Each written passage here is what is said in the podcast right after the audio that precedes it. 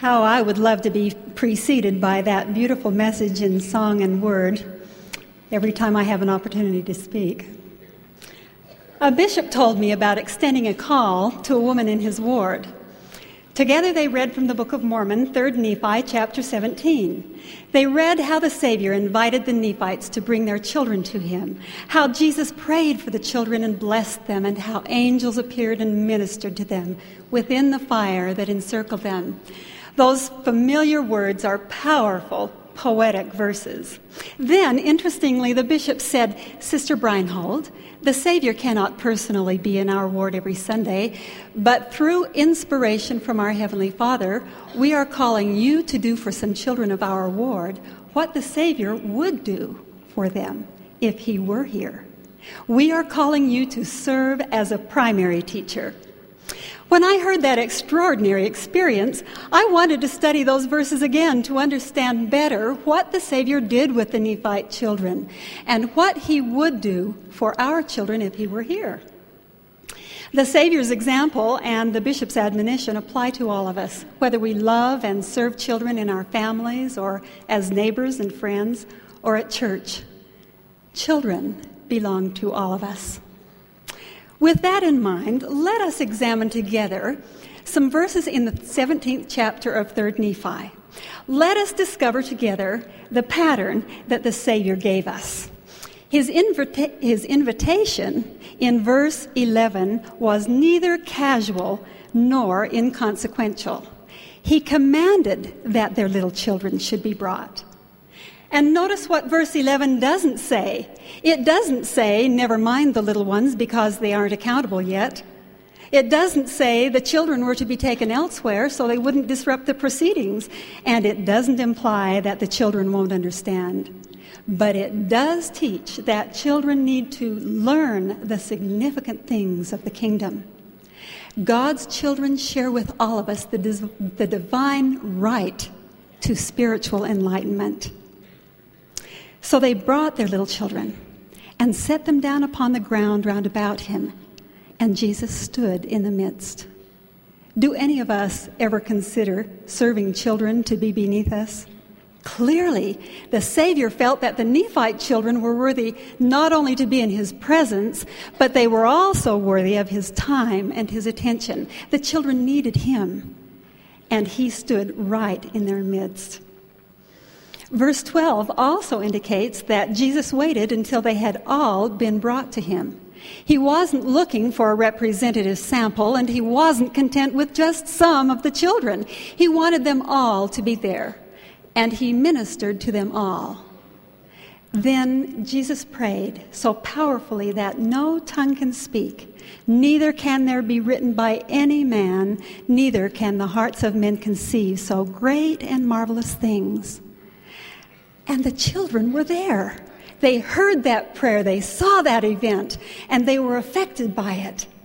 Children can understand and should witness marvelous events, events like priesthood blessings, special ward and family fasts, the testimonies and prayers of their parents and leaders, and gospel discussions with people they love. He took their little children one by one and blessed them and prayed unto the Father for them. Jesus was ministering to a group of about 2,500 men, women, and children. Consider how much time it must have taken for him to bless and pray over each child, one by one.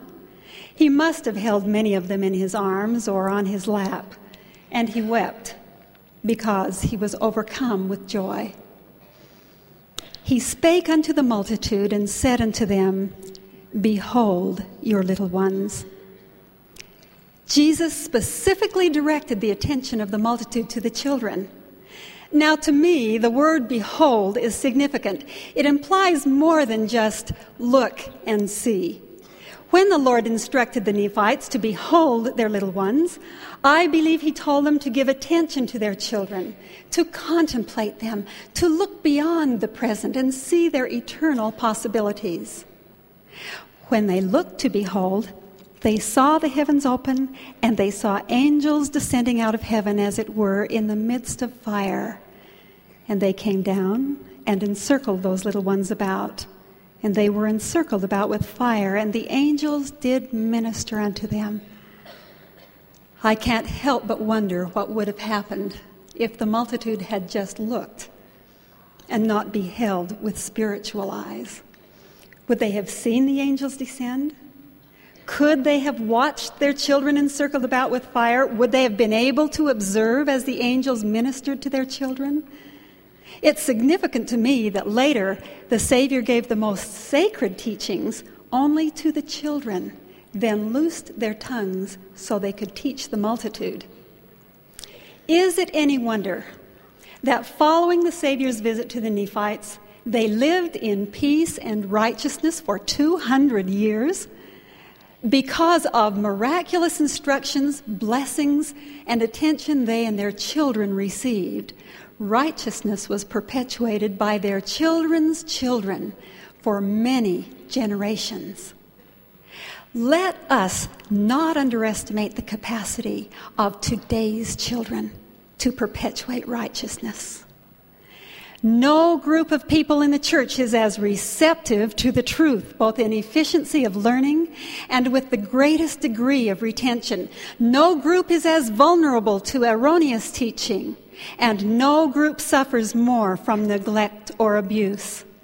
Children cannot protect or provide for themselves. We, the adults of the world, must open the way for them.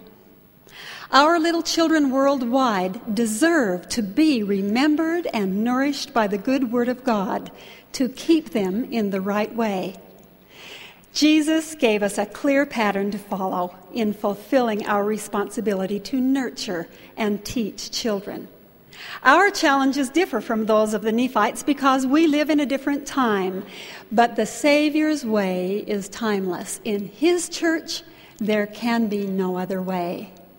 As He demonstrated, our physical presence and attention is vital to the children in our families, in the church and communities. We can know their needs and minister to them when we spend time with them. We can behold our children in their eternal perspective and see that they all know of the Savior and learn the significant truths of His gospel.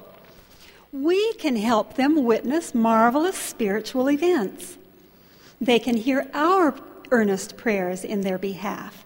We are their ministering angels on earth if we follow the Lord's example. One busy Sunday, with a meeting house hallway crowded with people, a bishop noticed a little boy sitting on the floor crying. Disregarding his busy schedule, the bishop immediately focused his attention on the weeping child. He sat right down on the floor and held the little boy close until the crying subsided, and he was able, the boy was able to explain what was wrong. Then, comforted, the child went off down the hall, holding the hand of his earthly ministering angel. I sense the Savior would have done that too. A young Latter day Saint mother from Alaska living in Russia temporarily visited the home of a member family with two small sons. She learned that the children read and love the scriptures and hunger to know more. Then she attended the small branch and found that because the church is so new there, they had no experience in teaching the children at church on Sunday. She said, Knowing what the children were missing, I had an overwhelming feeling that I should help. And she added, I felt I would be held accountable if I did not. So she did. And Not long after, she was called as a district primary president to become an earthly ministering angel to these children. A friend of mine received an invitation to the temple wedding of a young man she had taught in primary. When she responded to the invitation, she asked, David, you moved away and I haven't seen you for years. Why did you think of me? Sister McMullen, he said, you taught us about being clean and worthy to receive the priesthood. You taught us about scrubbing our hands and wearing clean clothes when we would pass the sacrament. You taught us about being clean inside, too.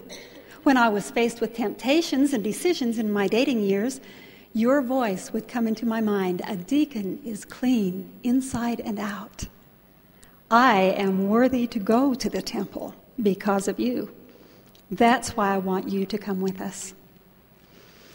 A sister missionary in New Guinea with her husband wrote to us of teaching little children the gospel under a tree at a large coconut plantation.